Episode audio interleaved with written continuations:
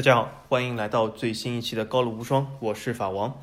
好的，我们紧接上一期，我们这一期还是继续讲啊那些法国城市，呃，也就是以城市的角度来决定自己啊可以去关注或者去粉法甲某个球队啊啊，因为。正如上期所说，这样子啊，去粉一个球队，我觉得从长远和忠诚的领域来讲呢，会比较的容易实现啊。因为通过其他的形式去啊粉任何的这样的球队，我觉得通过球队的强弱啊，比如说通过这个球队的队服啊，通过某个球星啊，这些啊都是比较短暂的，相对来说啊，所以说啊，从这个长期和忠诚角度来说呢，啊，上次节目我就是建议大家啊，通过城市来选择你自己支持的球队。那么好，上期节目呢，就是大家听过都会发现啊，就是我本来是想啊，把这个法甲所有的这些城市都说一遍的，可惜最后的结果是离这个愿望还是差了非常的远啊。就是我本来是想说所有的城市，可是最后只说了三个半。就是为什么是三个半呢？因为，呃，大家听到上次节目也会发现啊，最后说的这个第四大城市里尔真的是有一点非常仓促的这种收尾，就是说，呃，很多东西没有讲到啊。那么今天呢，我们就抓紧时间啊，这个废话不多说，我们就继续讲这个东西。那么今天呢，我想就是以上次没有完全讲完的里尔开头，然后看一下我们在这个有限的时间内能讲多少是多少，好吧？啊。那么首先就是讲里尔啊，这里就是我想就是说一下啊，很多人讲这个你这个城市的。这个排名啊，是不是和这个有些呃其他的机构啊，或者我们看到东西有所不同啊？其实我最再澄清一下，我这个排名是根据这个法国自己的这个都会区的标准啊划分来排名，然后以这个啊每一个都会区的这个人口啊来这个作为我们这个讲这个节目的顺序。那么从另一个方面来讲呢，这个人口普查，我这里的数据是二零一九年的数据，那么离今天不算很远。那么当然了。三年之内，这个很多人口也所迁徙，会有所变化，但是总体来说变化不是很大。那么这个城市的排位也不会很大。那么从这个角度来说呢，就是上次我们讲了第四大城市里尔啊，或者是第四大都会区，因为这个城市和都会区其实是两码事啊。那么呃，里尔作为这个第四大都会区，上次我们讲了里尔这个城市或者这个都会区的特征啊，他们的这个贫富的差距啊，它的这个呃非常有特色的东西，包括它的球队。啊，但是我们上次没有讲到一些东西，什么东西的？一个是我们讲这个里尔这个都会区，其实呃这个范围挺大啊，但是呢，它的城市呢市中心的范围其实不是那么大。那么它为什么会拥有这个所谓的第四大都会区呢？呃，当然它的人口是仅仅略多于第五大都会区。今天我们会说另一个啊城市，但是从这个角度来说，它拥有一个较小的市中心，但仍然人口很多，说明什么？说明它的卫星城，说明它的郊区这个范围或者是这个城镇比较多。那么，由于这个卫星城和郊区的范围比较多呢，那么自然它会拥有不少的球队啊，因为历史上很多这个城镇都会有自己的球队啊，啊，这些球队有强有弱，对吧？那么从这个角度来说呢，我们上一期节目只讲到了里尔市中心的球队里尔队，当然了。这市中心指的是它成立的时候。现在啊，大家都知道，如果你要有一个市中心的球场，那是非常困难的啊。所以说，啊，很少有球队啊仍然能够处于市中心。当然，这是由于现在球场这个位置已经改变了。那么从这个历史来说，那么我们上次讲了它的啊市中心球队里尔，当然它在这个卫星城里面也有一些其他球队。那么比如说啊，在法乙的瓦朗谢纳啊，就是里尔地区的。那它这个对标，我觉得还挺好看的。一个这样仙鹤的这个头，这个头脖子还挺好看啊，挺有创意的。但是今天，因为我们主要是讲的这个是让大家找到一个自己能够支持和自己能够去关注粉的一个法甲球队，所以我们今天不说法乙啊，或者是这种法丙的球队。那么今天我说里尔地区另一个法甲球队也是十分强大的，就是朗斯。那么朗斯这个球队呢，啊，自然也在里尔这个都会区内，所以说上一次节目讲到这个里尔都会区的概况呢，这里就不多做这个呃阐述或者重复啊。但是朗斯这个球队其实相比里尔来说呢，还是非常有特色的，而且。啊，从另一个方面来讲，朗斯的这个球迷粘合度啊，和这个球迷的支持度，它的上座率都是要超过里尔的。因为朗斯这个球队呢，一直啊拥有非常自属于自己的很多的特色啊，而且朗斯呢，相对于里尔，它的区别是什么？就是里尔这个城市，我曾经说过，就是它曾经是这个贫穷和富裕的结合体，在两三百年前就是这样。那是为什么？因为这里本来是一个很大的煤矿基地。啊，那么就和它的隔壁邻居比利时一样，那么你如果拥有一个煤矿基地，那你自然需要啊有挖矿的地方，也需要有商业交易的地方。那么里尔就处于这个商业交易地方，因此它的市中心呢比较的富裕，而它的这个所谓的郊区啊，其中之一就是朗斯，朗斯就是在它的煤矿地区啊。这里和啊我们以前曾经讲过比甲无双里面曾经有个球队，就沙尔鲁瓦一个非常像的地方就是啊。大家还记不记得当时讲沙尔鲁瓦，他们为什么要穿黑色的球服啊？就是因为代表他们是这个煤矿挖矿的基地啊。然后这个黑色球服，然后挖出来矿卖到了呃烈日，卖到了布鲁塞尔。但是萨尔鲁瓦他当时就是这个球队是非常有特色，就是用黑色代表自己的煤矿的黑。而朗斯呢，就是呃用什么颜色来代表自己这个球队呢？就是朗斯呢是用啊自己的啊黄色和红色来代表自己的煤矿历史。那么很多人要问，但这里为什么讲呃煤矿难道是黄色或者是红色的吗？啊，这肯定不是了。那么朗斯为什么要用黄色和红色呢？因为朗斯这个煤矿基地或者这个矿产基地呢，它曾经有一句话，就是所谓的煤矿就是血与金。那为什么叫血与金呢？因为它是要用用血汗啊，用这个生命去把它挖出来，然后呢，把它换成这个金钱、金子、黄金或者任何这种啊你所能想象的这种所谓的金钱的工具。那么所以说啊，朗斯在古代来说，就说这个地方就是叫血与金。那么血就是红色，金就是黄色啊，因此朗斯他用血与金来代表自己颜色。当然了，往往大家会发现朗斯的客场队服里面第三客服或者是第二客服，总有一套球服是以黑色或者是黄色搭配，这就是所谓他的黑金。这个黑金呢，黑就代表是煤矿，这点和沙尔鲁瓦是非常的像啊。那么从朗斯这个角度来说，大家就可以看到是血与金这样的这样一个代表啊，说明什么？它是贴近了这个当时的煤矿工人，它是贴近了普通的老百姓。所以在用我们这个节目之前就告诉大家一件是什么啊？哪些地方足球比较发达，一定要在比较相对来说比较贫穷落后，或者是呃老百姓，或者是。底层阶级比较多的地方，那么这个地方的足球会相对来说比较发达。那么从这个角度来说，朗斯由于它更贴近老百姓，比里尔就是他们所说的是啊，住在市中心的那些啊商业的或者是中产阶级来说，他们更爱足球，或者是更融入这个社区啊。那么从这个角度来说啊，朗斯队啊，它在这个历史上呢是呃和这个球迷贴合度非常强。那么为什么我只是说贴合度呢？那是因为啊这个贴合度或者是和这么球迷的支持只是足球的一部分，当然当地人很爱这个足球，但是从另外角度来说，我们都知道啊，近几十年以来啊，足球越来越商业化啊，光靠爱有的时候是不行。当然，爱可以解决很多财政上的东西，但是光靠这个爱是不够的啊。那么里尔呢，作为一个市中心的球队，它资金呢在历史上往往更丰富一点，因此它的历史战绩呢也会比朗斯要高一点。而且呢，当当时就是在把这个时钟包围到一百年前的时候，你要成立一些足球队，也需要一些资金啊。啊，因此，里尔在足球上的起源或者是在足球上的战绩是要比朗斯要好，但是朗斯呢，自始至终啊，就是和这个球迷啊是这样啊，就是非常的贴近，而且就是是一个非常球迷导向球队啊，因此朗斯的这个现场气氛是非常好。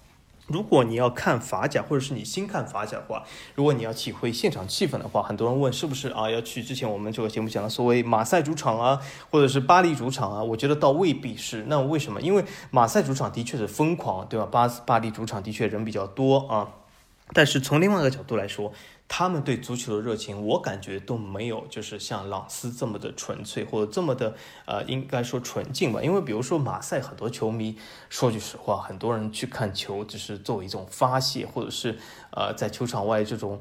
呃，所谓的干一些这种足球流氓干的这种事啊，未必是真的是爱足球怎么样？但是朗斯呢，啊，比较的这个平和，但是有真的比较的爱。而且我们看上赛季，比如说朗斯主场和里尔打这个里尔德比的时候，对吗？北方德比的时候，啊，其实有部分里尔球迷闹事，我倒看到朗斯球迷其实人数占了非常多，但是大家都很克制啊。所以从从这一点来说，我是感觉朗斯的球迷还是真正的非常喜欢足球的。而且就是说，从他们这个角度来说呢，我觉得呃，对。支持朗斯这样一个球队也是非常难能可贵，所以我觉得啊挺好的。而且如果你喜欢这个朗斯看这个球迷的话，你可以看一些呃法国的这种 vlog 这样这这种节目，对吗？呃，在这个 YouTube 上很多，比如说有个呃女球迷她做的这个 Marie YT，对吗？这个从她的这个频道来说，她就一经常拍她这个去这个主场支持这个朗斯队的这个 vlog，而且还挺好看的，所以大家可以不妨看一下啊。所以说这就是里尔的两个球队啊。那么我们可以总结一下，如果你是什么样的情况下你是比较适合支持里尔这两个球队呢？一个就是你非常喜欢红色，因为这两个球队都有这个很强的红色的元素啊。还有一个就是你是一个学生族，那么里尔呢是法国第三大学生城市啊，它有非常非常多的大学生，所以大学生啊各种各样学生非常多啊，是一个学生的非常平均年龄很小的一个这个欣欣向荣的新兴的这个城市，而且。里尔啊，虽然它市中心不大，但是它的各种购物啊、各种商场啊、各种各样东西啊，我觉得这种娱乐活动还是蛮多的啊。所以说，呃，从这个角度来说，肯定是一个非常适合年轻人的地方啊。它的这种商店啊、吃饭的地方也很多啊。相比于法国中部的一些这种小城市来说，里尔是啊相对来说比较喧闹或者是比较热闹的一个地方啊啊，当然了，它的天气不太好，所以说如果你要选择里尔的话，你要适应当地的这种天气。啊。那么另外一个呢是来说呢，如果你是非常喜欢麦当劳的话，我觉得你也应该选择里尔，因为为什么？朗斯的一个主要赞助商在短裤上赞助商就是麦当劳，而且朗斯的球服和麦当劳完美的契合了，因为它本来就是黄红搭配啊，看上去从远处看其实像一个个。麦当劳叔叔在踢球一样啊，所以说朗斯和麦当劳这个商业合作啊是非常的契合，它本身这个颜色甚至可以说就是为麦当劳而生的啊，你既可以从球迷和这个城市角都来说说它是血与精啊。也可以从吃货的角度来说，它就是麦当劳啊。那么和这个麦当劳，你如果没看过朗斯队服的话，你可以看一下每个麦当劳门口的麦当劳叔叔，对吗？他这穿这个衣服是非常有异曲同工之妙。所以说从这个角度来说，呃，非常适合支持朗斯。那么里尔呢，就是啊是一个大狗，对吗？呃，如果你是狗年生的啊，如果你是非常喜欢狗的，那么我觉得支持里尔也非常酷炫，因为它这个大狗的标志也非常好看，而且里尔的球服它的深蓝和红的搭配也非常好看。啊，有的时候你可以看到红或这个红色，或者是足球里面很多会使用到红、蓝、白这样的类似颜色，但是白啊比较有共识是它的白的种类非常的单一啊，相对来说啊，它只以这种啊纯的漂白、奶白这样为主啊啊，其他这种白少一点，但是红和蓝大家会发现，红和蓝其实这两个颜色的运用在足球里非常多，而且有非常多不同的红和蓝。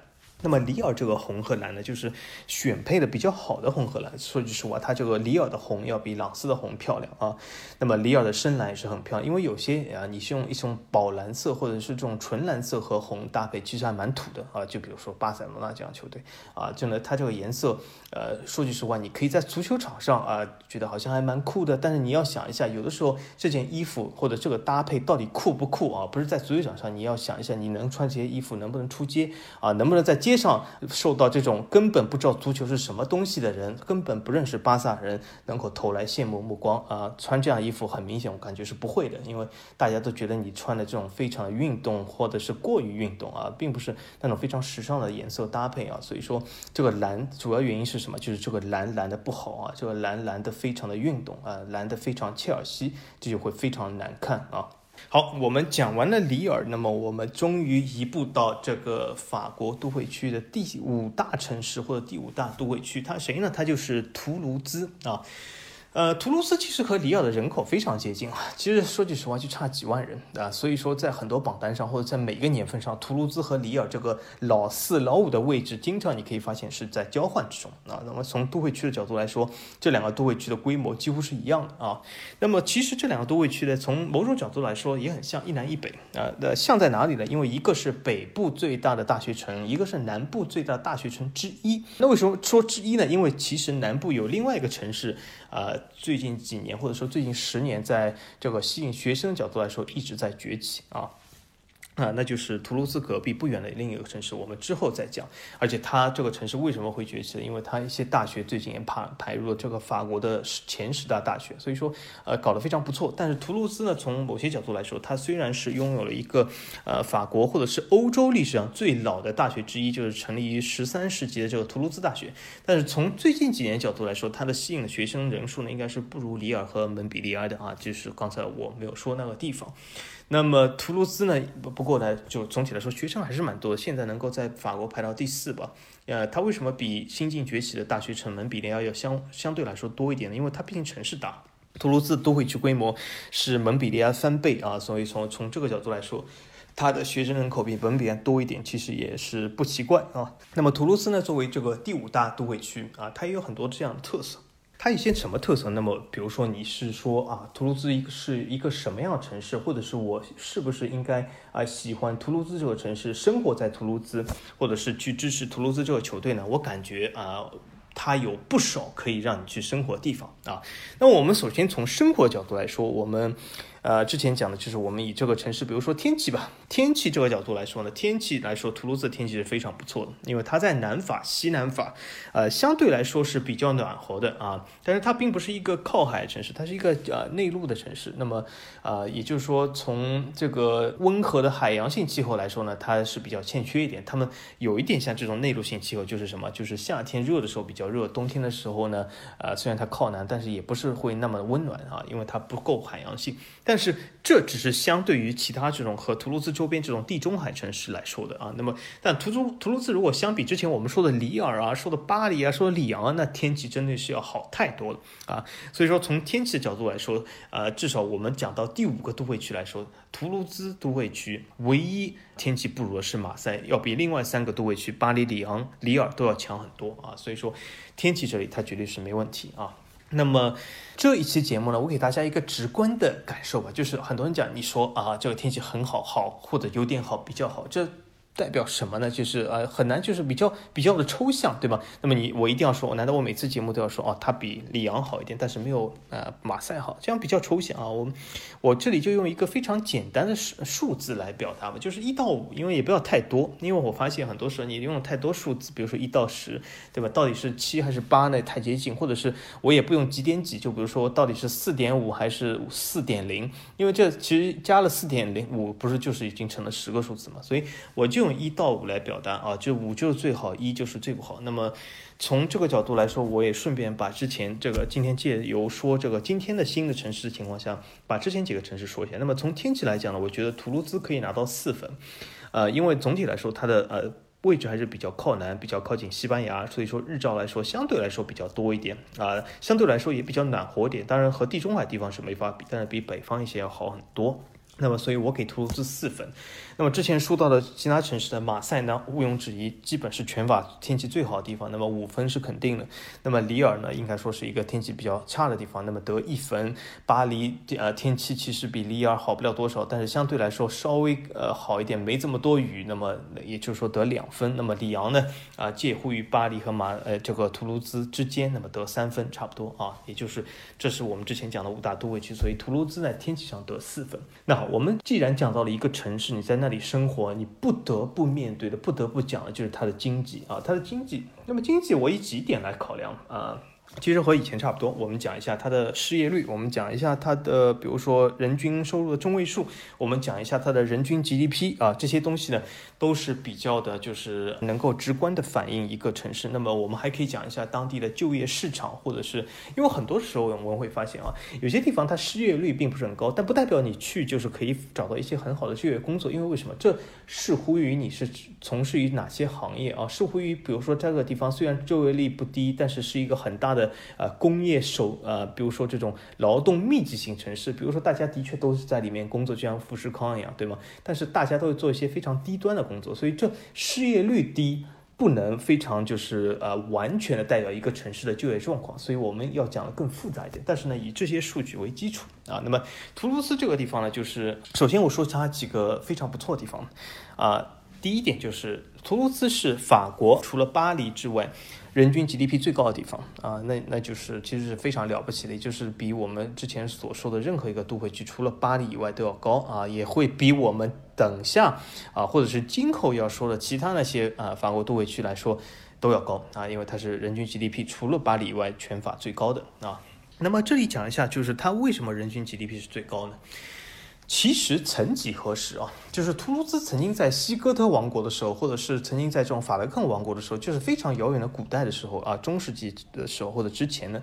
啊，是一个比较重要的城市啊，甚至还短暂作为当时这种西日耳曼这种野蛮人王国的这种首都啊。但是呢，呃，后来图卢兹其实啊，随着这个中世纪结束或者文艺复兴时期的，其实走向了衰落，啊，也就是它在过去几百年之内其实发展的并不好，因为法国的经济重心很明显大家都知道是在北部，并不是在南南部啊。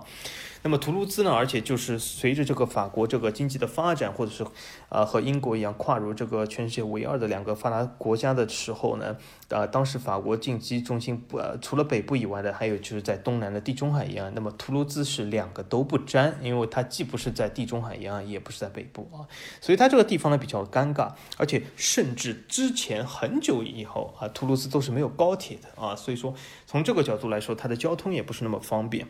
但是它从古代到至今呢，它的呃整体来说，虽然说经济不好呢，但是也算是西南的一个重镇嘛，啊啊，但是也就仅此而已。所以它这个大学呢，啊虽然是成立欧洲成立最早的之一，但是后来没有很大的发展，后来是我啊被那些巴黎的大学是彻底的超越。但是呃，图卢兹这个地方呢，你也可以看到它。的这个韧性还是很强啊，就是我们可以看到，就是这个城市啊，首先呃，它为什么要叫这个啊所谓的玫瑰之城，或者是这个啊所谓的就红色或者是粉红之城啊？它的原因是什么？就是其实和这个历史也是相关的啊，就是什么？就是啊，图卢兹的大部分建筑都是那种红砖建筑啊，所以说啊，远处看像这种玫瑰的颜色啊。那么上期节目我们也讲到，就是这个红砖建筑，其实呃在曾几何时代表一种什么？代表了落后，代表了贫穷啊。呃，你可以看一下这个 Expedia 这个对于呃法国版对于图卢兹这个介绍，它开场第一句啊就是说啊图卢兹这个。呃，玫瑰之城就是因为来源于它的这个城市建筑中大量使用的红砖，而红砖在历史上代表了贫穷啊，所以这这是非常一个典型的东西。那么的确，红砖代表贫穷，这呃无外乎于图卢兹，也外乎于这个北部的里尔地区或者是比利时、荷兰地区啊。那么从这个角度来说呢，图卢兹曾经这个历史上并不那么强大啊，而且直到比较近的近现代，它的经济都不发达。而且是一个以红砖建筑为主为主的这种红砖红瓦为主的这种城市，就是在啊这个法国或者是从这个北部欧洲的角度来看，是代表比较落后、比较贫穷啊。但是它为什么到了现今啊，它这个人均 GDP 能够在法国除了巴黎排到第二呢？那主要原因就是由于它这个贫穷，由于它这个本身这个呃土地啊或者是这样东西比较的便宜廉价。因此，在这个呃法国成立空中客车公司的时候，和一些呃非常大的航天机构的时候，当时选择了图卢斯啊。这里还可以给大家说一下，这个空客集团就是一个总部在法国的这个法企啊，法国企业。那么很多人说空客集团不是欧洲各国联合嘛？对吧？的确是各国联合，但是因为这是在法国带领之下的欧洲各国联合啊。那么从这空客集团来说，它的总部就位于图卢兹，因为它当时的很多生产基地、航天基地也选择图卢兹啊。主要原因是什么？因为图卢兹是在法国境内相对来说啊比较便宜的地方，比较经济没有那么发达。但是随着空客集团的发展壮大，那么由于它的各路供应商，对吗？它的各种原配件的供应商都在图卢兹生产，或者是啊自己设立的总部，或者和空客进行这些商务贸易的合作，啊，导致了这个图卢兹的这个整个航天的呃这个板块和这个整个航天经济是十分的发发达啊，直到今天。整个欧洲地区啊，有百分之四十的航天人才，这些相关的公司都在图卢斯啊，这是一个非常集中化的一个航空基地啊。那么另外一个，除了这百分之四十以外，还有一个非常聚集的点，其实就在图卢斯隔壁一个城市，等下我们会说啊。那么从这个图卢斯这个角度来说，因此它被这个空客及其周边产业啊几十万人这样的带望，因此说这个城市就进入一个空前的发展的迅速的一个发展期啊。那么也就是成为了从一个法国历史上比较差的一个地方，发展到如今啊人均 GDP 能够排到第二的位置啊。也就是从这个角度来说呢，是图卢斯相当也是不容易的。那么呃从这个角度来说呢，它的经济是相当的蓬勃发展。因此呢，呃，如果你熟悉法国的话，如果你要在法国找到工作的话，找到一个比较好的工作的话，大家都一个法国人肯定会告诉你，基本是在三个地方啊，就是巴黎、里昂和图卢兹啊，啊，所以说从这个角度来说，图卢兹是唯一一个能够和巴黎、里昂所并列的地方啊。那么巴黎自不必说啊，这是法国所有的经济、政治、文化一切的中心啊。里昂也是仅次于巴黎的第二大城市，或者是第二大巴黎。那么从这个就业角度来说呢，图卢兹能够在法国排到第三。啊，就是他的这个工作机会相对来说比较多，而且他的工作机会收入也比较高。那么我们这里说到收入是什么？从收入的角度来说，当然有一些小的市镇我们没法说，因为为什么？呃，有的这种呃，比如说安奈西啊、格林诺布啊这些地方在瑞士边境上，他们其实收入也蛮高的。但这些小市镇的人口和这个法国的这种百万人口以及以上这些城市没法比。所以说，从某些角度来说，如果你单用这些小市镇和大都会区比收入的话，其实不太公平。所以，如果我们仅仅拿啊法国前十大都会区来比，那么图卢兹的收入也是非常高。图卢兹的人口啊，人均收入可以在法国排到也是第二，仅次于巴黎。啊，那么从这个角度来说，它这个人均收入和这个人均 GDP 的这个比值呢，非常的符合。当然了，有的时候我可以告诉大家，人均收入和人均 GDP 并不是一个完全是就一个相同方向的一两个数据。那为什么？因为有些地方大家都知道，它的人均 GDP 可以很高，但是它的呃人均收入不一定很高。那我们不说其他国家，我们就以法国来说，比如说在前十里面，人均 GDP 能够排到第三的这个雷恩，它的人均收入根本排不到第三啊。所以说从这个角度来说，呃，它的人均 GDP 和人均收入不一定是一回事。但从图卢兹这个例子来说呢，它是比较的契合啊。那么它的人均收入也很高，那么它的工作机会也相对来说比较多啊。那么它当地的工作呢，以这种啊，特别是以航天业啊，或者是信息产业这样东西为主啊。他们，那么也就是说，这个城市呢，从这个角度来说是比较的欣欣向荣的。那么它也是相对来说是嗯比较年轻的，而且就是它的这个所谓的这个大学啊。呃，本科毕业的或者是大，其实法国不能说本科毕业，因为为什么？它的统计不是说统计本科，它就是说接受过呃三级教育的，就是什么？就是不是小学、中学，就接受过中学以后的三级教育，也就包括了啊技术学院啊、大专啊、大学这一切所在内的啊高等教育的人啊，图鲁兹其实来说相对来说比例比较高。呃，那么呃另外一个点就是说呃。从这个方向来看呢，里尔的其实在这个方面比例是最低的。里尔而且是法国大都会里面辍学率最高的一个城市，就是他没有完成高中学的人啊啊就辍学，就在法国被称为辍学的人，就是啊是在法国所有都会区里面最高的啊。可见里尔这个啊总体来说，它这个人口的这个或者这个社会里面的各种各样的问题还是有很多。那么图卢兹在这方面就是它的呃它的。呃，所谓的高等教育率非常高啊，因也是因为它本身这个城市因为经济不强，它都是吸引了各方各面的移民来到呃图卢兹为空客和其周边的零部件生产商企业工作，所以导致它的新移民比较多。所以从另外一种方面来讲，我应该可以称为，如果呃硬要把它做一个不太形象的对比的话，图卢兹你可以看作是像有点像这个法国或者是像中国的深圳这样啊。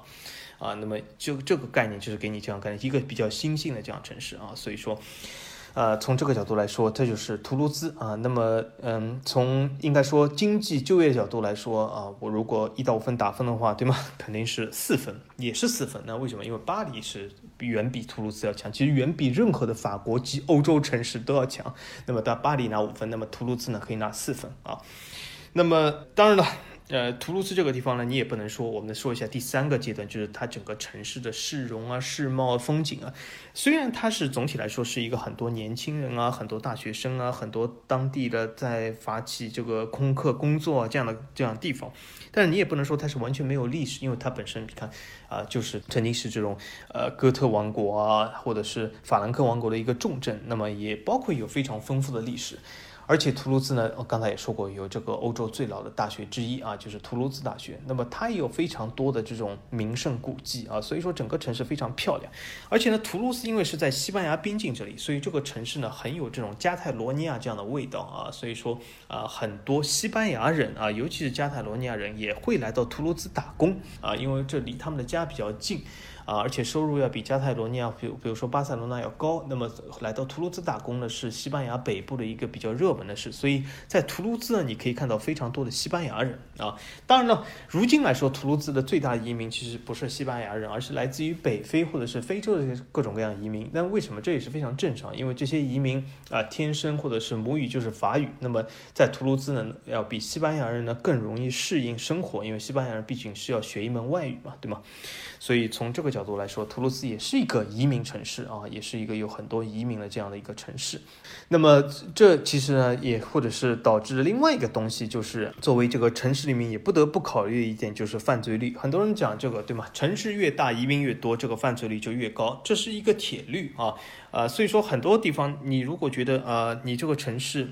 呃，是不是呃犯罪率不够高啊，是是自己这个城市治理的很好吗？其实未必啊。因如果你会发现你这个城市犯罪率不够高的话，其实很大原因是你这个城市的外来移民和你的这个城市经济不够发达。比如说，欧洲最差的治安的几个城市，无外乎都是欧洲的几个大都会区啊。那么图卢兹呢，作为法国其实也是一个大都会，那么它的治安呢，呃，要比法国的一些小市镇呢，肯定要呃坏不少。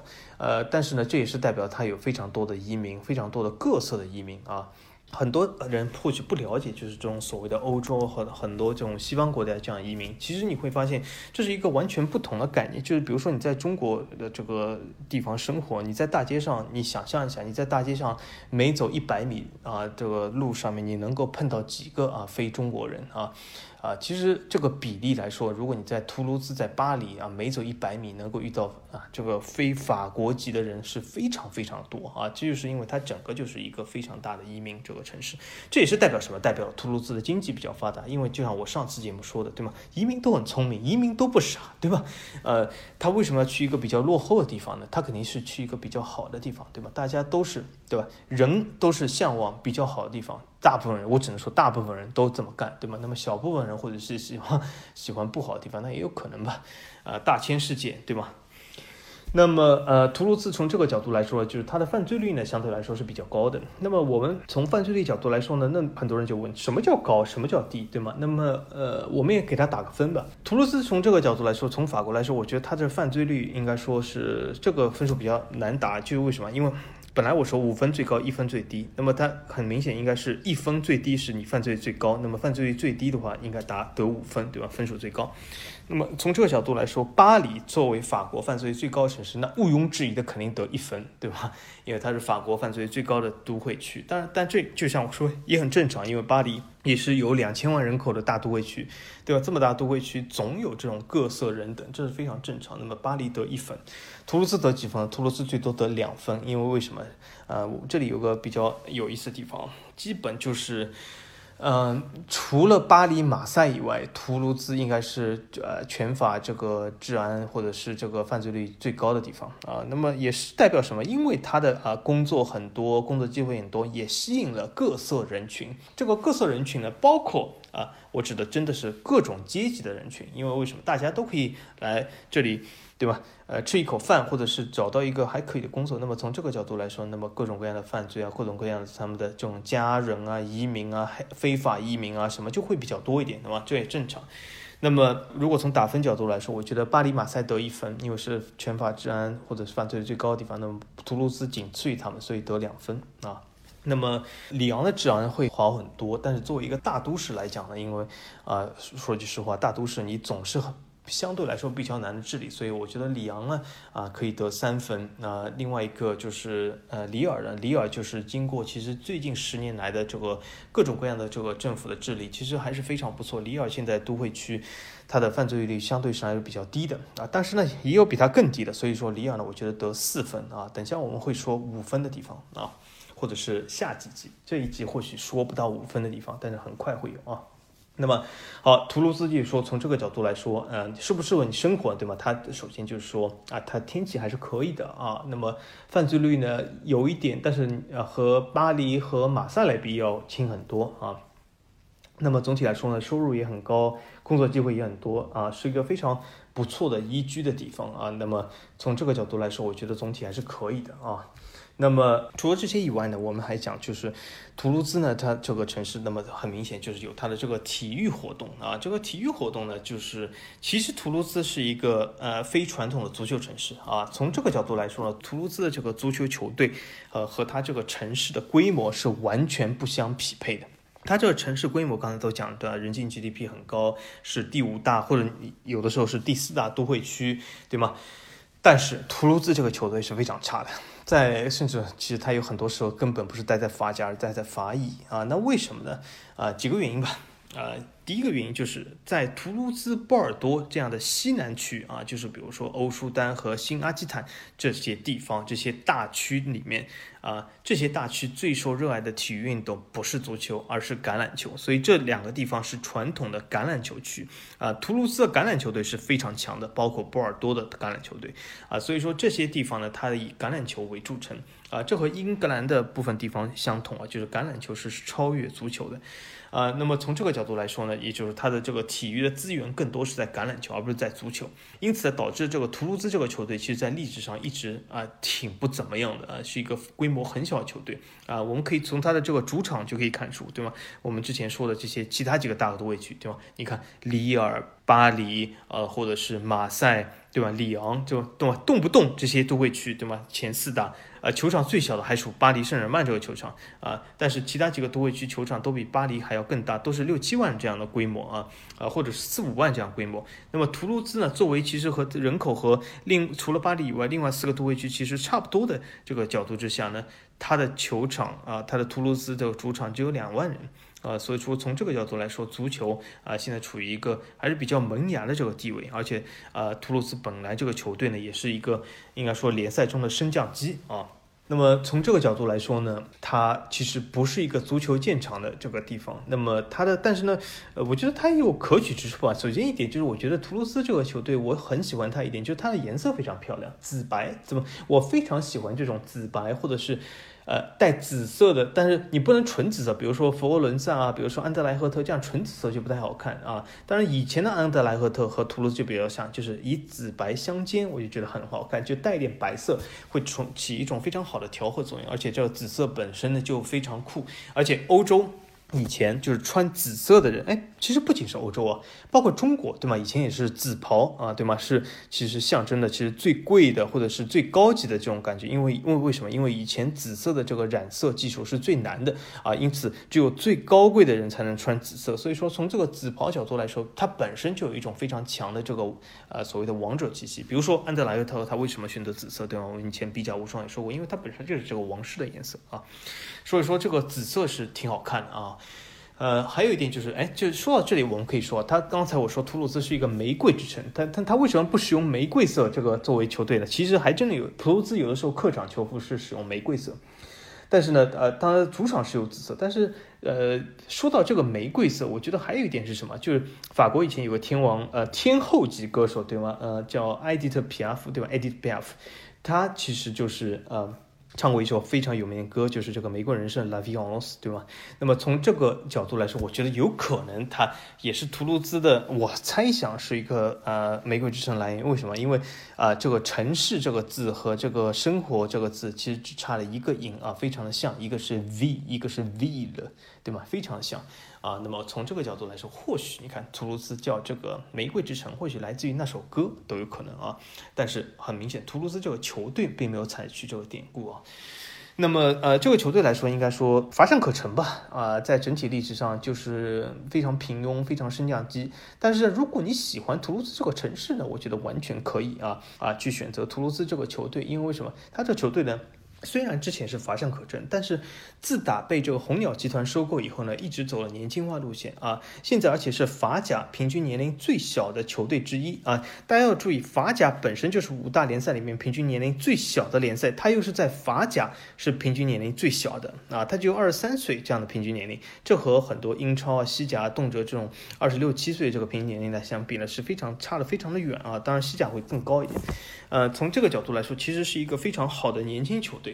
当然了，年轻球队也会带来些什么，就是不稳定，对吧？年轻人嘛，都是这样啊。年轻球队不稳定，所以图卢兹的成绩也不是那么稳定啊，起起伏伏。有的时候打得酣畅淋漓，有的时候呢，啊，好像是这个进攻非常的挣扎，或者是防守非常脆弱啊。所以说，从这个角度来说，或许图卢兹啊啊更适合一些啊。你也是一个年轻的大学生，但是和里尔的区别是什么呢？就是里尔呢。是一个纯大学城市，如果你毕业以后呢，在当地要就业或者就一个比较好的业是比较困难的。但是图卢兹呢，就是一个啊，如果你是航空航天业啊啊信息产业啊，对吗？在当地就是会有一个比较好的就业，而且是在整个欧洲都是啊能够得到不错的收入，而且在当地也是非常不错。所以我觉得，如果你是一个学霸型人啊，你读完大学就是想啊找到一个很好的工作的话。而不是这种畅游人生啊，呃，享受生活。那么从这个角度来说，我觉得图卢兹比里尔要更适合一点。那么图卢兹这个球队相比里尔那两个球队来说呢，它要更弱，但是更弱只是代表过去，对吗？那么今后啊，谁发展更好也两说。那么图卢兹呢？呃，如果随着这个足球呃在当地的越来越呃这种发达或者越来越受欢迎，我相信它的未来还是不错的。当然，它整个城市里面也就这个球队，因为它本来就不是一个足球之城，那么能有一个球队已经不错了。但是图卢兹这个球队最近几年啊，自从红鸟集团接管以后，它的上座率一直非常高啊，那它的上座的满座率比例也很多啊，所以说它的足球正在好朝非常好的方向发展。所以说，如果你是期待于未来啊，年纪非常轻。我觉得你不妨可以选择图卢兹作为你的主队啊，这就是我们所讲的图卢兹啊。我们看一下啊，那么从我们讲了这个啊失业率，我们讲了这个薪资、人均 GDP，对吧？各种各样的东西啊。或者是这个贫困率啊，都是啊，图卢兹在这个方面都表现非常好，而且刚才就再补充一点，就是它的啊这个贫困率也是全法来说比较低的，但不是最低的都会区啊，最低两个都会区里面啊还轮不到图卢兹，但它可以排到啊最低的五个都会区之一啊，这点和这个里昂比较像，就是说他或许在这个方面不是最突出，但他总体来说在经济方面的表现比较稳定啊。那么，呃，从这个角度来说，它也是一个比较受西班牙文化影响城市。你在那里也可以看到很多人，当地人比较热情一点，因为当地它本身就是 Long Dock 这样的一个这种口音。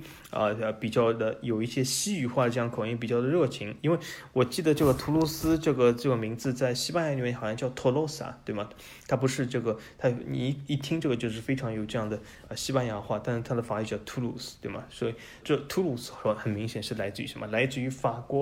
北部这个真的这个高卢文化或者巴黎这些人强加给当地人的这种啊所谓发音，就是把它这个比较西班牙的这种托罗萨，就你看这种就开口比较大的这种发音改成了 Toulouse，对吧？就是和这种巴黎的腔调和这种非常的小口型化的这样名字非常接近啊，这就是图卢斯的一种转变啊。当然了，我本人来说是呃觉得图卢斯是一个非常优美的、非常好的城市啊。呃，为什么？因为它虽然是一个内陆城市，但是它中间这个有一条加隆河流经整个城市，让这个城市很有韵味。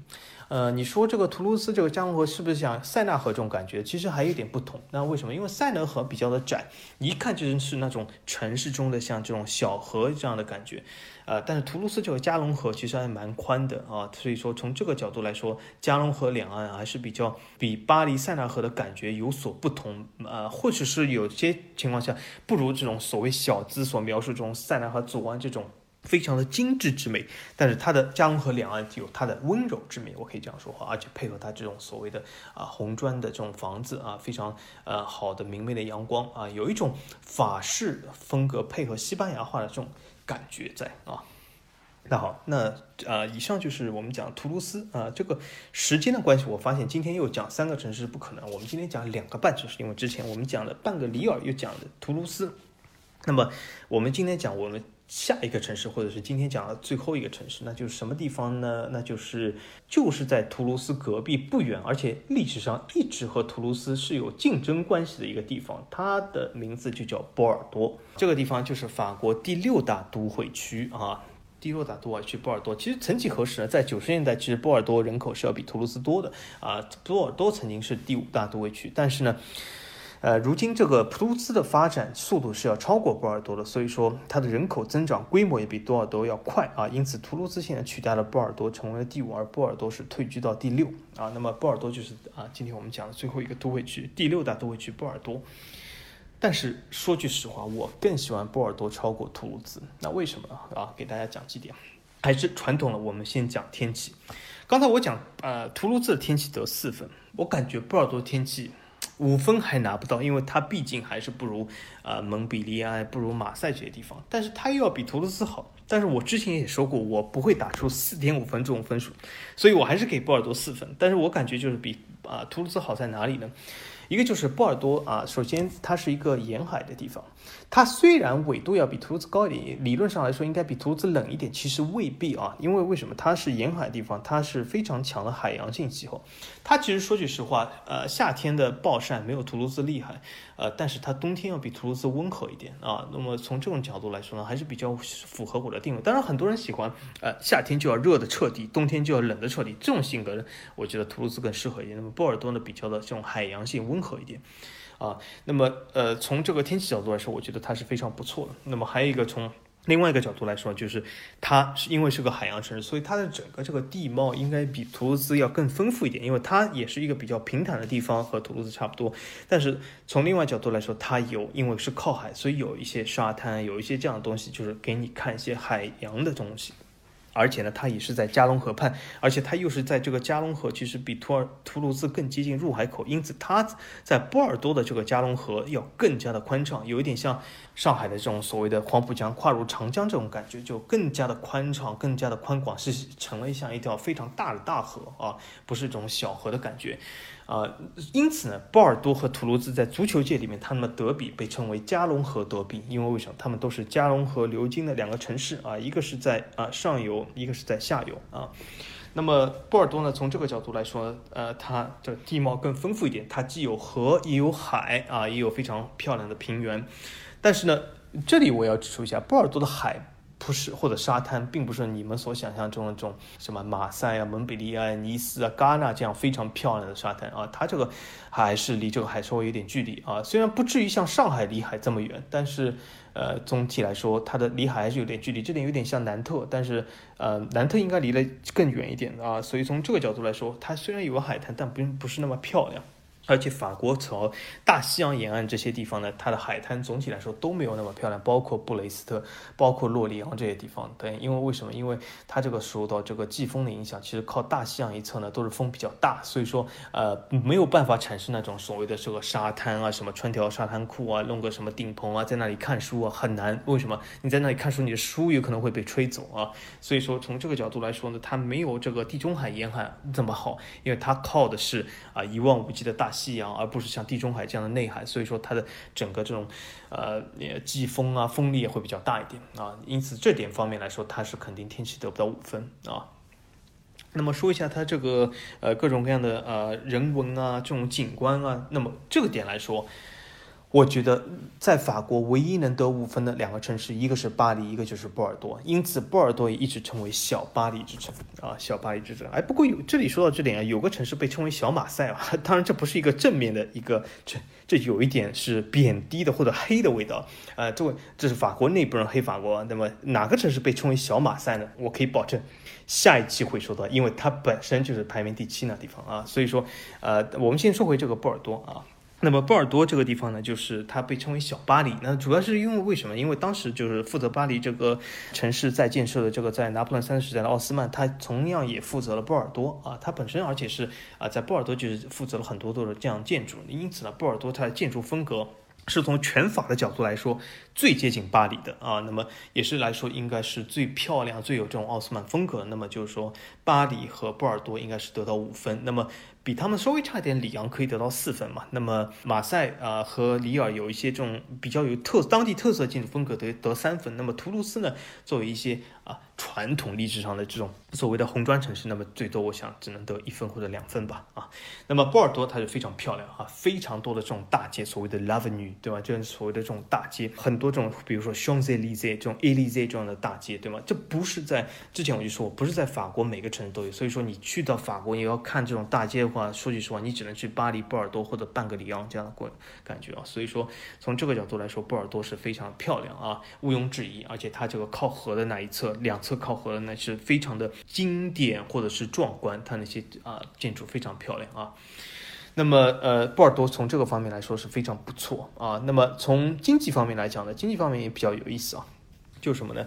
呃，从人均 GDP 来讲，波尔多是法国最好的几个地方之一。但是呢，它说句实话，它的人均 GDP 是呃要低于这个图卢兹，要低于巴黎，是肯定。当然，低于巴黎并不是一件非常奇怪的事，因为为什么？法国任何城市人均 GDP 都不如巴黎啊。那么，但是它是比图卢兹来说呢，是要这个略略低一点。但是波尔多的这个人均 GDP 呢，是要好于一些法国其他都会区，包括呃远好于马赛，呃远远的好于呃里尔，比里昂更好。但是它只是不如这个它的这个兄弟或者是竞争城市图卢兹而已啊。那么从人均收入的角度来说呢，它其实也是比较契合这一点，就是它人均收入呢是不如巴黎和图卢兹，但是它的人均收入呢和里昂差不多啊，是要远好过马赛、里尔啊。之前所说，当然也是远好过。等一下以后几期要说的一些啊法国的都会区啊，所以说从这点来说呢。波尔多是处于前四强或者前三强的这样的地位啊，啊，因此来说是总体来说是不错的啊。那么它的失业率相对来说也不是很高啊，其实说句实话，它的失业率还小于它这个隔壁城市图卢兹啊。那么也就是说。为什么会这样呢？就是它总体来说呢，很很很很多人会讲，刚才我不是讲这个图卢兹经济比多尔多更有活力嘛？的确是，但是波尔多的失业率相对来说更低一点，或者是它的这个贫困率其实比图卢兹也要低一点。那为什么？因为一个就是刚才我讲，图卢兹是一个非常多的移民城市，所以说很多移民他呃，你既可以会吸收一些高端的移民，也会有一些低端的移民，对吧？所以说从这个角度来说呢，呃，它的呃分化会大一点。但波尔多呢是这样的，就波尔多。它，你可以说从负面角度来说，是波尔多和巴黎两个地方曾经或者是一直到现在都是被称为法国最冷漠两个地方。为什么？这两个地方是以中产阶级和富人为主两个地方，或者是波尔多曾经就一直被称为中产之城。就什么？它整体的这个经济和这个。老百姓这个富裕阶级比较多一点，那么从呃这个坏的角度来说，就是这当地老百姓会比较冷漠一点。但是从好的角度来说，它的经济结构或者它的社会结构呢更发达一点。那么由于它的中产比较多，它的富裕结构比较多，所以它的失业率和它的这个贫困率比较低。所以说这点是波尔多非常不错的地方啊。那么波尔多，而且它这个整个经济产业呢也是非常不错啊。它其实和图卢兹有一个异曲同工之妙，就是刚才我们说的这个图卢兹很多经济是靠空客和靠好欧洲航天业啊，靠一些信息产业。但大家有没有知道，刚才我不是说了吗？对吧？百分之四十的欧洲航天人才都在图卢兹，而剩余的这百分之六十里面有一个很大的比例在哪里？就在波尔多啊。那为什么就在波尔多？因为波尔多也有它的非常强大的航空业啊。但这个航空业呢和图卢兹有所不同，因为为什么？刚才我们讲图卢兹是，呃，侧重于这个空客集团，对吧？民航或者是这种科技啊，这种火箭发射啊、卫星啊这些东西。但是波尔多强在哪里？波尔多强在军事航空啊。法国有一个很有名的这个军事啊这个公司集团，或者这个军事装备呃战斗机这样或者是这样的集团。当然我不是一个军迷啊。呃，很多军迷可以在这里进行补充，就是它的达索集团，它的主要的基地就在波尔多啊，达索集团，所以说这个达索集团还是挺有名的啊，不知道。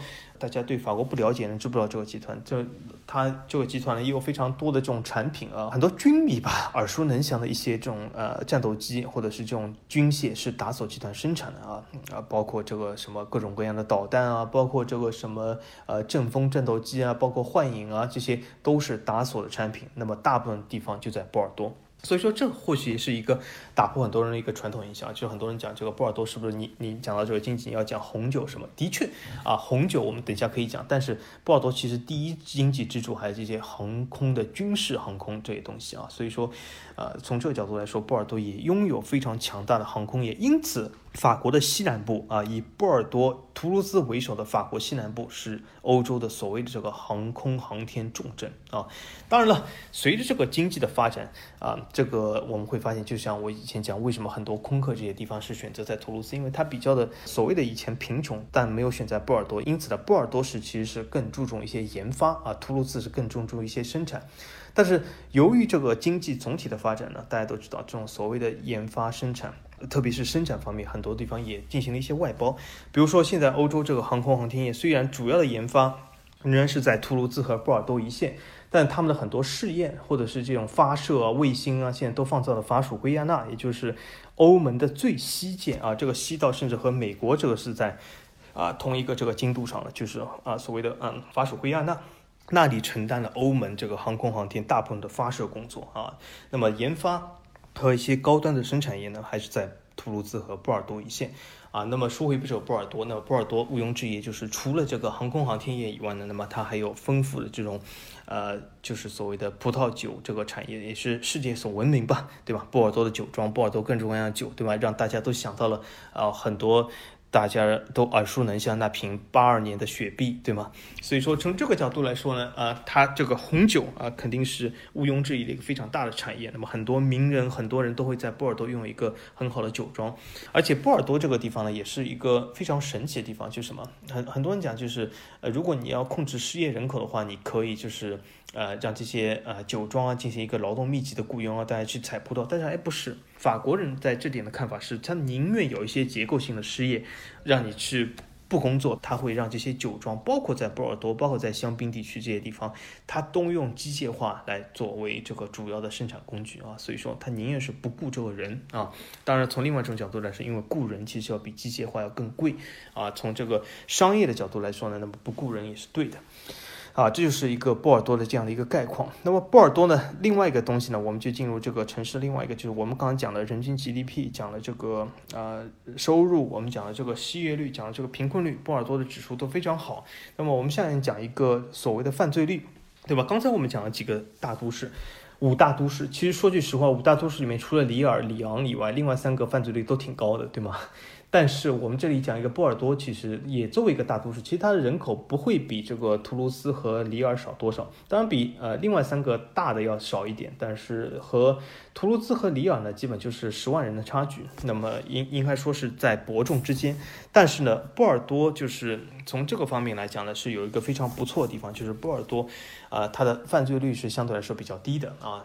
也就是说，明显要比啊隔壁的图卢兹要低，因为它的人口呢，它的移民呢，就是说呃所谓的这种非法移民呢，要比图卢兹少一点。因为图卢兹呢，它因为毕竟是靠近西班牙近一点，或者是靠近这个呃南法呃这些地中海沿岸近一点，那么它肯定会有一些这种来自于西班牙、葡萄牙，或者是来自于这种呃北非国家这种阿拉伯裔的这种人多一点。那么波尔多呢，相对来说比较离他们远一点，而是传统的法国这种文化的地区。所以说从这个角度来说，它的呃。社会结构更加的单一一点，那么它的从这个角度来说，它的犯罪率相对来低一点，那么应该说是比图卢斯应该是要低了百分之十几啊，百分之十五这样的概念，所以说总体来说是啊非常的不错。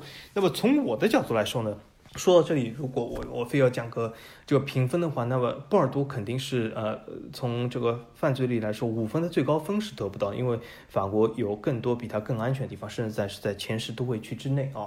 但是我觉得总体来说，作为一个人口重镇，能够有波尔多这样的低犯罪率还是不错的。所以说，我是给他能够四分的这个概念啊。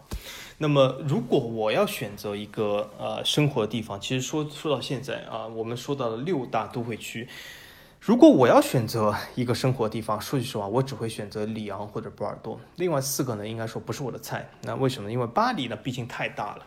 太大人口，这个太热闹、太繁华，我不是我非常所喜欢。那么马赛呢，它的治安不太好，也不是我这样啊安居乐业的人士喜欢的地方。那么里尔呢，它这本身这个呃经济不够发达，我觉得呃从某种角度来说呢，对生活有些影响。图卢兹呢，虽然经济发达，但它犯罪率要高一点。那么从各个方向来说呢，我觉得波尔多是一个非常宜居的地方。所以说我会选择里昂或者波尔多，而且甚至波尔多会超过里昂一点，因为真的是一个非常美丽。漂亮的一个城市，而且这个城市是被评为这个，那应该是法国仅次于巴黎的这个所谓的联合国文化遗产最多的城市，也就是它整个城市里面。各到各处都是一个一些非常漂亮的古迹啊，非常的好啊，而且波尔多历史之上一直是像法国的陪都，就是如果法国啊一旦有难，对吗？这个政府肯定是迁向波尔多啊，比如说二战期间，对吗？所以说呃，它一向是法国这个陪都市，也是一个法国文化的一个重镇啊。之前我们讲啊，有一些地方，比如说图卢斯受到了一些西班牙文化影响啊，呃，马赛受到了一些北非文化影响啊，里尔受到了一些比利时文化影响啊，但是波尔多啊，里昂。巴黎这些地方绝对是法国文化的重镇，是非常法国式的地方啊。因此，如果你去旅游或者去生活的话，你如果对法式文化非常向往的话，那么波尔多肯定是其中重要的一站啊。那好，那么接下来就是会进入一个十分尴尬的话题。那为什么会尴尬的话题？因为我们这个毕竟是讲球队嘛。我们回到这个足球的原始性话题上来讲啊，那为什么尴尬了？因为我之前一直讲，我们这个主要是讲法甲的各个城市啊，或者以法国这个前十几大城市来讲，他们各个球队这个城市中的法甲球队。唉，但是最尴尬一点来了，就是波尔多他现在没有一支法甲球队啊，所以说这是一个非常尴尬的事啊。当然了，我一直说，呃，这个赛季其实，呃，南特现在也在保级之中，我是非常担心啊。那为什么呢？因为法国上一次。前十大城市、前十大都会区都有法甲球队，已经是好几年前了。也就是法甲已经有好几年，其实十大都会区里面有城市根本没有法甲球队，这是非常尴尬的事啊！这对法甲总体来说不是一个好的现象，因为为什么？大都会区它很很明显。他的球迷啊，他的支持者，他的流量啊，各种各样的东西更多，他的资源更多。如果你有大都会区的球队，很明显，它背后的这个产业会更丰富一点啊。从长期的发展来说，是一件好事啊。而且从球场角度来说，也是更利于球场这样的地方基建建设啊。但是波尔多这个地方，它本身是有一支法甲球队，可是上赛季它降级了。那么就比如说今天这个节目，我究竟要不要讲波尔多？其实我都犹豫过，但是我在想。我们就看在波尔多现在在法乙还排名第一的这个情况下，我们假定他能够升为法甲嘛？那么我们来讲一下波尔多。但是的确比较尴尬，他现在没有一支法甲球队啊。那么如果今年南特能够保级的话，那么波尔多能够升回啊甲级的话，那么我们隔了好多年。终于可以见到了一个景观，就是法国十大都会区，终于可以在下赛季重聚法甲啊！但是这也是需要很难啊，就是一要需要南特保级，还要需要其实不止南特，还要需要斯特拉斯堡也保级，而且呢，就是而且需要波尔多能够升级啊，才能诞生这个景象。那么大家会问呢？之前为什么没有这个景象？好多年，那是因为另外一个大城市，就是我们刚才讲的图卢斯。图卢斯这个队经常性的，或者是之前啊几年都在法乙，所以说啊这个景象，这个盛世啊很久没有见到。当然，我希望啊是。能够在下赛季能够见到，当然也需要有很多条件去满足。那波尔多这个球队，我们说一下，简单说一下。那么我觉得这个球队呢，其实我还挺觉得是值得啊关注，或者是啊我挺喜欢。那为什么？刚才我们又说到了，对吧？球队中很喜欢的一个颜色就是蓝。很多这个球队这个蓝是用的非常的乡土气，非常的运动化，但波尔多这个蓝显得非常的啊有这个呃很有文艺气息。他选择的蓝就是啊比深蓝更深的这种海军蓝，非常深的海军蓝，非常的漂亮啊。这样的海军蓝有的时候远看接近于黑色啊黑蓝这样的效果。那么黑蓝这个效果配合它的白条纹啊，就是非常的好看，而且它这个白条纹在胸前这个箭头型的白条纹也是非常有辨识度啊。当然这个箭头型的白条纹。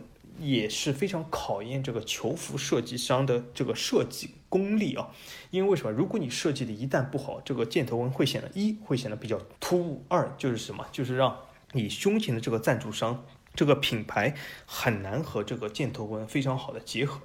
波尔多之前的赞助商是彪马，彪马有几款球衣就非常成功，他把这个箭头纹很好的融入这个球服，而且是用一些。啊，白色和一些灰色的阴影效果，使这个箭头纹非常有三 D 的感觉。那么和这个胸前的这个赞助商也可以契合的非常好。但说句实话，最近几年阿迪达斯在这里设计是非常的不用脑，或者是非常不走心啊。它就是纯用一个实色的这种白色作为这样剑条纹，那么这样就会使得它的胸前赞助商和这个剑条纹配合比较难一点啊。那么从这个角度来说，就是波尔多它有一个非常极具特色的一个这样球服，而且波尔多这个俱乐部呢也是法国。最老的一个俱乐部，一八八一年，一个最老的足球俱乐部之一啊，也就是历史是非常悠久，而且是非常难得的。就像刚才我说，波尔多也是在法国传统的这个橄榄球区和图卢兹一样，所以在这一个橄榄球区有一个非常悠久的这样的足球俱乐部也是非常不容易啊。那么波尔多在法甲历史上其实。相对来说还是比较辉煌。说句实话，法甲历史上其实大部分球队都不太辉煌，因为法甲也是一个冠军分布在五大联赛里面是最平均的啊一个联赛，对吧？最多冠军球队只不过是十个冠军啊。对于一个这个接近百年、八九十年历史来说啊，一个联赛只有十个冠军，应该说是非常少。因为你看隔壁的这种西甲、意甲，对吧？动辄就是三十几个冠军。但是从这个角度来说呢，法甲基本上在整个历史上都是啊此起彼伏，各有千秋，很难找到一个统治型的球球队。那么波尔多呢，在这里面呢也有一席之地，但是同样和其他球队一样，它并没有那种统治性啊。那么。波尔多这个球队呢，也历史上出过很多不少的名人球员，对吗？那么最有名的那个，很明显就是那个后来去了尤文图斯、皇马和现在这个基本就是不知道他要去哪执教的这个齐达内，对吧？他就是波尔多出身。那么所以说啊，也是一些呃非常有名这个呃球员。当然齐达内自己说过，他最终是要去波尔多执教。那么我我倒拭目以待，看他什么时候去波尔多执教。那么波尔多现在去了法乙，那么他很明显也不会去啊。嗯，那么从这个角度来说，波尔多也就是说是历史上的一个主流球队。我不能说强队，因为说句实话，法甲历史上。大部分的球队，他们的水平都在伯仲之间，你很难除了马赛以外，换句话说，除了马赛以外都没有任何一支球队算是强队。那么近年这个崛起的巴黎算一个，啊，那么我们就讲，除了巴黎、马赛以外，其实各个球队都在伯仲之间，大家都拿过那么几次冠军啊，就是五六次、六七次冠军。但是你真的要说是绝对的强队都没有这个。但是呢，如果你说主流球队，就是你曾经啊不止一次称霸过，或者是一直在联赛中主流，那么肯定是有啊，包括了。啊，波尔多包括了南特，包括了里尔，反倒不是啊，近年比较厉害的里昂啊。当然，里昂最近几年也不厉害，就是我指近年，就是近大概十几二十年里面比较厉害的里昂。因为为什么？里昂其实直到八十年代前都是没有踢过法甲球队，都是一个非常弱的球队啊。但是波尔多、南特、里尔这些球队是法国历史上的像。应该说是除了马赛、巴黎以外的比较厉害的豪强啊，但是呢，很不幸的是啊，和啊另外一些球队一样，他们都曾经降级过。那么波尔多现在也降级了啊，在法乙。呃，波尔多的这个球场呢，非常的漂亮。其实这个球场踢法乙呢是有点可惜，因为法乙的观众人数相对来说是比较少一点，这也是很正常。那么波尔多这个球场是水滴形，像水帘洞一样的这个球场，外面一根根的这个像水帘的柱子，非常的漂亮啊，大家可以有。感兴趣的话，你可以查一下这个网上，你可以看一下波尔多这个主场的样子，就是水帘，白色的水帘配合里面这个灰色的这种啊椅子，非常的漂亮啊。它也是叫这个大西洋球场啊，非常的真的是很有这种大西洋这个。波涛水帘的这样感觉啊，而且它本身就是一个靠大西洋这个城市啊，所以从这点来说，球场啊是一个非常赞、非常新啊、非常漂亮的一个球场。当然了，我希望它赶紧能够回到法甲，因为现在波尔多在法乙，对吗？虽然呃他在法乙从这入场的球迷的人数来说还是可以，但是对于这个大球场来说，它的上座率还是不够的啊。那么我希望波尔多啊能够这个真的是凤凰重生啊，通过这个赛季回到。啊，法甲的行列。那么今后呢，其实法甲呢会变成十八支球队，竞争也会越来越激烈。那么波尔多如果回到法甲，也是需要他不停的去努力，才能保住这个法甲这个位置啊，不然也是非常的难啊。那么我们总结一下波尔多呢，波尔多应该是一个什么样城市呢？啊，或者是适合于什么样的人呢？就是说。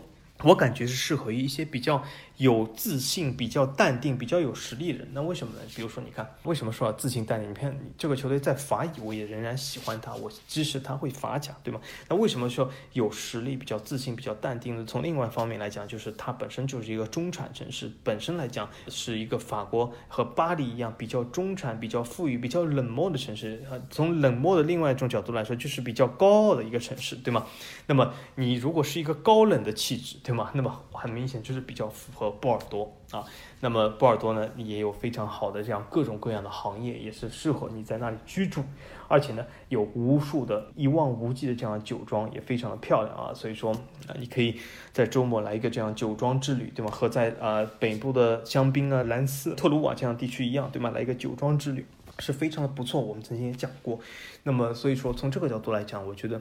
波尔多就是适合这种啊非常自信的、非常高冷的啊，并不追求快速节奏的，并不追求我每天啊朝九晚五赶紧去上班的这样的人啊。所以说，从这个角度来说，他的这个气质非常的高冷啊，我我也非常欣赏。那么，而且他这个城市的总体来说，他的人文风景啊都是非常一流。那么总体来说，我就觉得非常契合啊。当然了，这个城市的确不适合非常这种热情奔放，或者是啊对足球这种好像是呃这种脑残粉，或者是对这个。足球啊，是在球场里面需要大声的呐喊，呃，当然我不是说像足球流氓这样，就是大声的呐喊，呃，非常激动，或者怎么讲，这这样的球迷，我觉得更适适合马赛尔、里尔这样的城市，啊，也就是比较热情奔放。虽然说他们的人均 GDP 比较低一点，或者是比较呃相对来说失业率、贫困率比较高一点，但是他们至少是非常热情的啊。我可以不向你们保证，马赛的人和里尔的人。那相对对于波尔多来说，那绝对是更热情的。在波尔多你是得不到这样热情的这样问候的啊。那么这个城市腔调完全不一样，但是但是波尔多也有它另外的好处，就是什么？它虽然是处于法国的西南，但是它其实交通是非常方便。不说这个啊，这个飞行航空的这种交通，因为它本身就是一个航空业和欧洲这个航空业基地的重镇啊，而且是这个红酒产业全世界的重镇，所以它本身的物流是非常的发达。另外一个就是什么，甚至现在还有一种什么潮流？随着这个啊后疫情时代，对吗？很多人这个是在这个远程办公啊，或者适应了这种新的这种疫情节奏啊。波尔多其实还吸引了很多来自于巴黎的人，为什么？因为很多时候。大家会发现，其实你住在一个大城市里面，如果你住的位置不够好，比较偏的话，你早上去啊通勤上班，你会花一个小时、一个多小时，那都是正常，这在巴黎是非常正常。但是大家知不知道一点？如果波尔多坐高铁去巴黎，也只需要两小时。啊，也就是这代表一种什么情况？如果你的工作地方是在巴黎火车站那里附近，其实你人住在波尔多去巴黎上班，并不会比啊你住在巴黎一些呃郊区啊这种地方去巴黎上班花的时间更多。所以从这个角度来说，很多巴黎人其实随着这个呃后疫情时代来说，很多巴黎人原先他们的这个移民的方向是去。周边城市，比如说去兰斯啊，比如说去什么呃这样的周边城市，鲁王这样的地方。但是随着呃这个后疫情时代，大家就是远程办公啊，或者每天不是去办公室这样的东东西越来越多的话，巴黎人其实也发发现另外一个角度就是什么？你只要是在高铁两小时辐射圈内的地方，你都可以去啊，你都不必要一定要在受限于兰斯鲁王这样本身其实天气也不是那么好的地方啊，所以很多巴黎人甚至去住在波尔多，然后通过高铁一周去办公室两三天这样的东。东西啊，其实也非常方便，因为它的高铁只需要两小时啊。当然了，这个东西也不能纯看这个地理的实际距离，因为为什么？比如说图卢兹其实和巴黎距离也不是很远，但是它的高铁时间远超过波尔多。为什么？它要换线啊，不是像波尔多这样的直线。因为图卢兹其实是在刚才就没有说到一一个地方，就是什么？图卢兹是在其实一个比较前不着村后不着店的这个。呃，比较孤立的一个法国的西南部和波尔多不一样，因为波尔多它不仅是去巴黎两小时之内，它在很近的地方，比如说它还可以去啊南特啊，还可以去，比如说南面往图卢兹走都可以，因为它主要是在一个非常好的地理位置和一个交通枢纽啊。图卢兹呢，那么说句实话，图卢兹除了离波尔多近以外，其他去其他地方都是不是那么方便。当然离波尔多也不算太近，因为它为什么？因为它。从这个地理位置上，你如果看和一些东南部的其他城市离得不是那么远，但是它由于由于这个是山脉这样地形，所以说并不是一种直线距离啊。他们它所以说总体来说这个交通相对来说没有方便一点，但波尔多交通是非常的方便啊。那么从波尔多通勤到巴黎现在并不是一种非常罕见的事啊。那么啊，其他很多城市其实也在那么干啊。那么我们今后也会说到啊，比如说啊，离巴黎更近一点的，比如说南特啊、雷恩啊。啊，这样地方也在发生同样的事啊，也是这些城市今后的这个竞争的这个一个比较重要的一点啊。那么所以说从这个角度来说，就是啊，波尔多我觉得从各方面来讲，综合评分都蛮高的。呃，应该说说到这里前六大城市，我觉得呃和波尔多这样综合评分比较高的地方，应该说只有里昂。那么当然了，里昂从呃就业市场角度来说是超过波尔多，毕竟它的人口规模更大一点，而且它的这个经济产业更丰富一点。啊，但是波尔多从这个方面来讲也不弱啊。那么今天呢，我们就是这个高楼无双啊，就讲到这里。因为现在要讲下一个城市啊，几乎是不可能。但是我们可以预告嘛，也其实也不用预告啊。下一期节目我们会讲这个都会区里面排七八九的啊三个城市啊，这哪三个城市呢？我们下一期就会就接分晓，好吗？好，那好，今天我们的这个高楼无双就到这里，大家再见。